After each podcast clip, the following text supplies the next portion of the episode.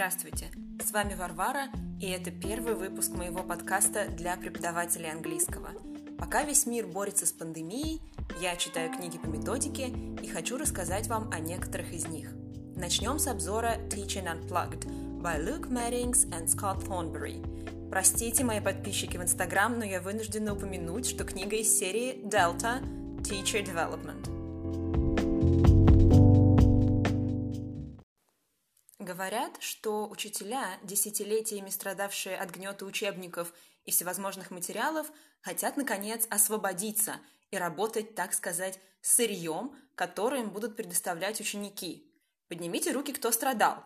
Я, пожалуй, только когда работала в школе и нужно было с пятиклассниками разбирать тему «Цветы» по учебнику то ли Верещагиной, то ли Афанасьевой, то ли Михеевой – вот тогда я реально хотела освободиться от всех маков, ромашек и хризантем. Вы, кстати, вообще в курсе, как произносится хризантема на английском? Только чур не гуглить. Итак, в основе идеи расплагить, unplug преподавания лежат, разумеется, прогрессивные гуманистические идеи. Посмотрим на некоторые из них. Образование – это прежде всего диалог и коммуникация, а не передача знаний. В школе вопросы должны задавать ученики. Успех в меньшей степени зависит от материалов и техник, а в большей – от того, что происходит между участниками образовательного процесса. И, наконец, последнее – учитель должен быть гибким и адаптирующимся. Пожалуй, здесь шутить не буду, чтобы гуманизм не покинул чат. Собственно, дискуссия о Dogme Language Teaching началась в марте 2000 года – Представляете, сколько интересных бесед я пропустила на эту тему, пока ходила в начальную школу. Тем не менее, преподавательское сообщество как-то взяло себя в руки и сформулировало 10 основных принципов догми. Поехали! Первое. Обучение с использованием готовых материалов и учебников не самый прямой путь к успешному овладению языком. А где же тогда прямой?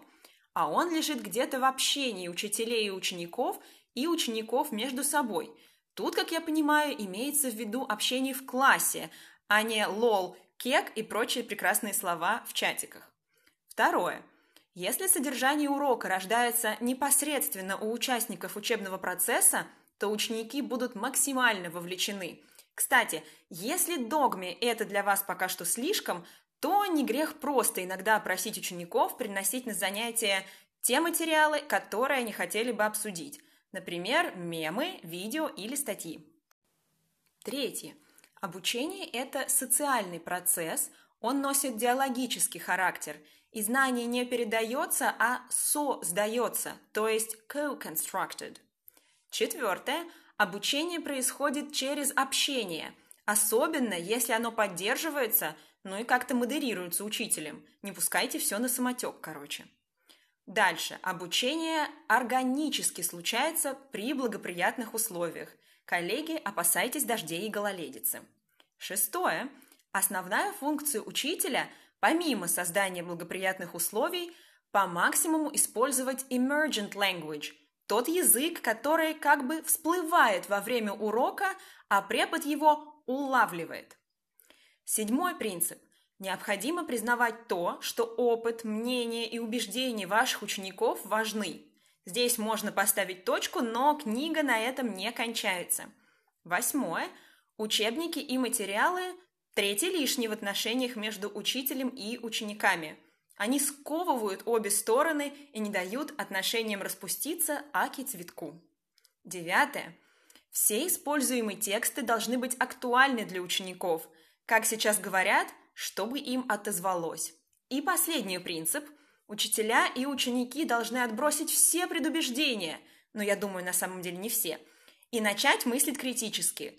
Вот уж правда так правда. Возможно, вы подумали, что догми не для вас, и вообще все эти принципы звучат очень категорично. А вот и нет. Авторы делают ход конем и заявляют, что плохи только те материалы, которые не соответствуют основным принципам. Расслабляемся, никакого движения против учебников и технологий. Я, знаете, вижу это как некоторое очищение организма от шлаков и токсинов. Хорошие материалы могут послужить стимулом беседы и того самого emergent language.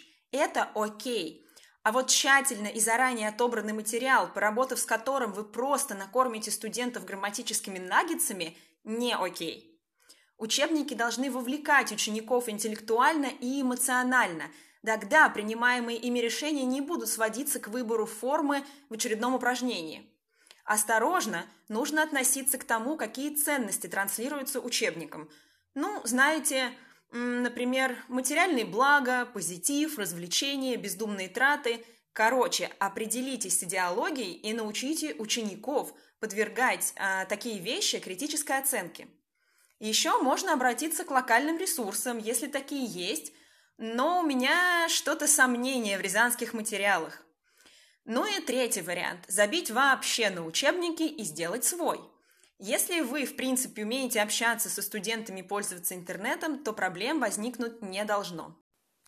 Авторы приводят в пример опыт украинского учителя, который со своим классом сделала альтернативный учебник – Ученики сами выбирали интересующие их темы и тексты, а учитель выступал скорее в роли администратора.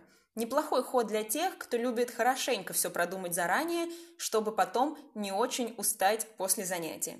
Возможно, поначалу ученики вам не поверят, мол, а что, так можно было?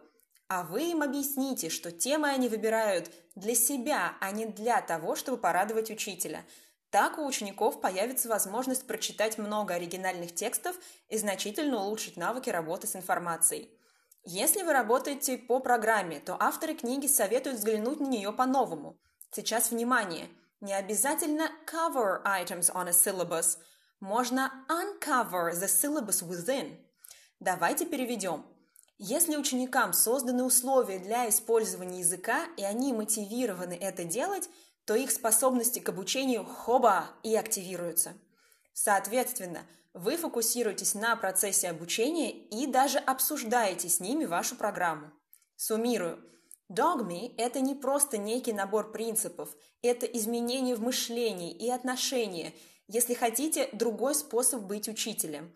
Это приоритет локального над глобальным, частного над общим и музыка для моих ушей – приоритет индивидуального над толпой. Пожалуй, мне больше нечего добавить. Сейчас я просто задумчиво посмотрю в окно и буду переосмысливать свою teaching path.